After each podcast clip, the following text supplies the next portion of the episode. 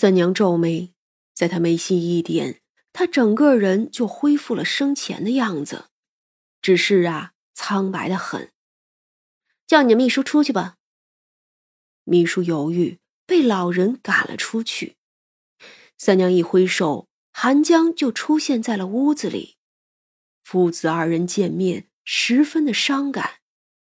只是这韩江也说不清楚自己到底是怎么死的。甚至他也怀疑自己是自杀。三娘索性展开了水镜，就是那一天晚上的事儿。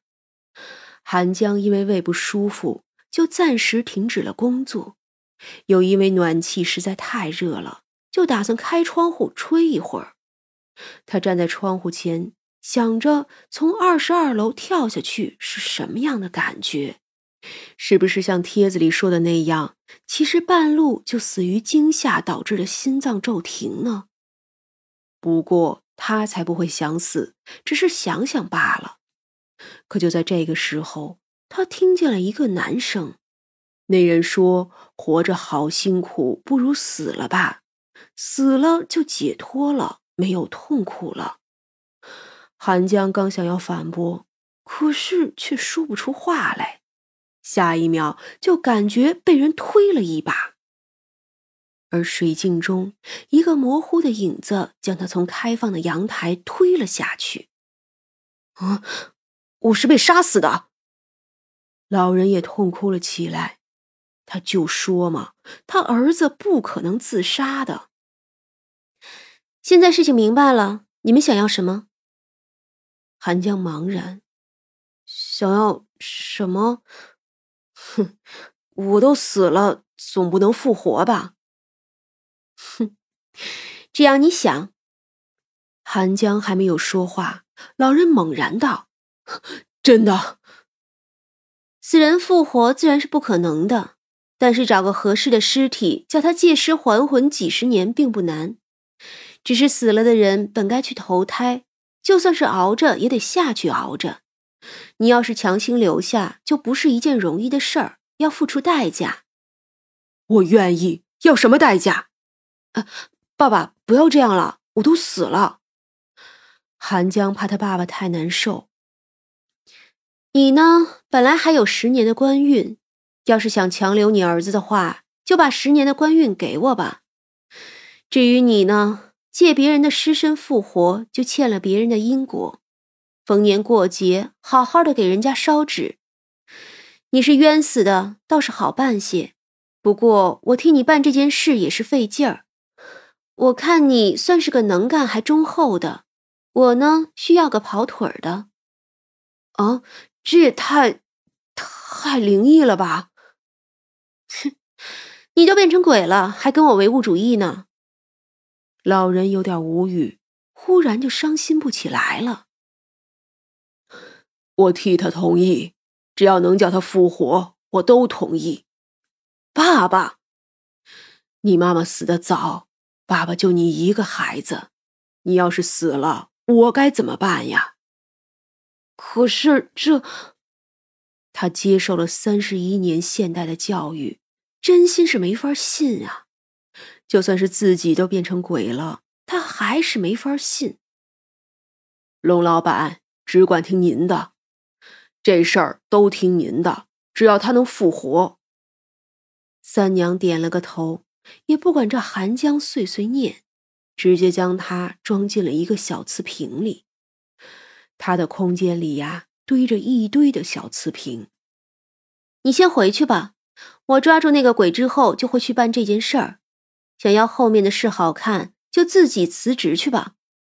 说罢，三娘就顺着窗户跳了下去。吓得老人叫了一声：“这还能不信呢？”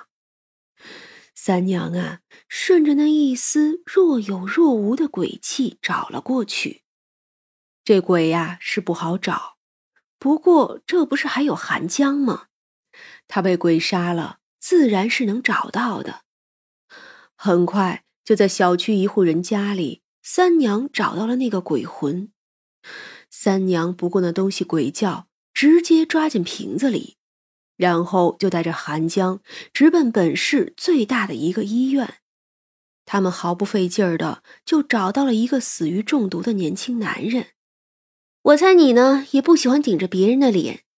回头啊，我给你一颗药，把这药吃了，在家里窝几天，就变成你自己的了。你呀，记得每年给人家上香烧纸。至于你自己嘛，并不是真正的活人。要是遇见了高人呢，你也别怕。你与正常人的区别只有一样，那就是你的寿命是有限制的。我呢，只给你五十年，五十年后，哪怕你身体无病无灾，也会死的。说完这些话，三娘就把他的死魂塞了进去，然后用了个法术将韩江的尸体运走。至于医院丢了个尸体这种事儿，一个小小的法术就盖过去了。三娘呢，直接把韩江送去了他爸爸的家里，也没说什么注意事项，就说三天后就醒了，然后提溜着这个野鬼回去了无畏馆。他将鹿头鬼叫出来，先把那个人皮绿度母里头的恶鬼交给他，又告诉了他韩江的事儿。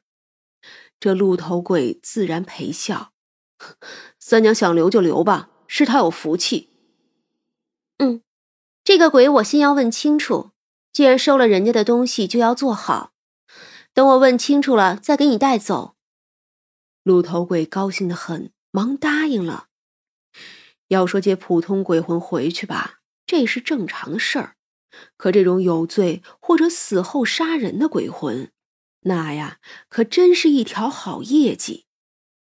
鹿头鬼心想：三娘可真是个好神啊！三娘也没有想到，如今的地府也卷成了这个样子了。三娘将那杀人的鬼放出来，这是一个看起来四十多岁的男人，光是外形就真是不怎么样，一头乱糟糟的头发，胡子拉碴，看起来就是活着的时候几个月都没有打理过头发，也至少有十来天没有洗过脸了。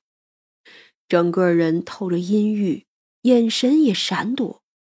大大人饶命，我什么也没有做呀，我是被杀的，是那臭娘们杀了我，我真是冤枉啊！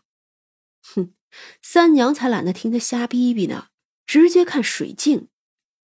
这男鬼呀，叫李大成，是南方人，之所以在帝都呢。是因为韩江之前出差的时候，从南方带回来的一个花盆里有他的骨灰。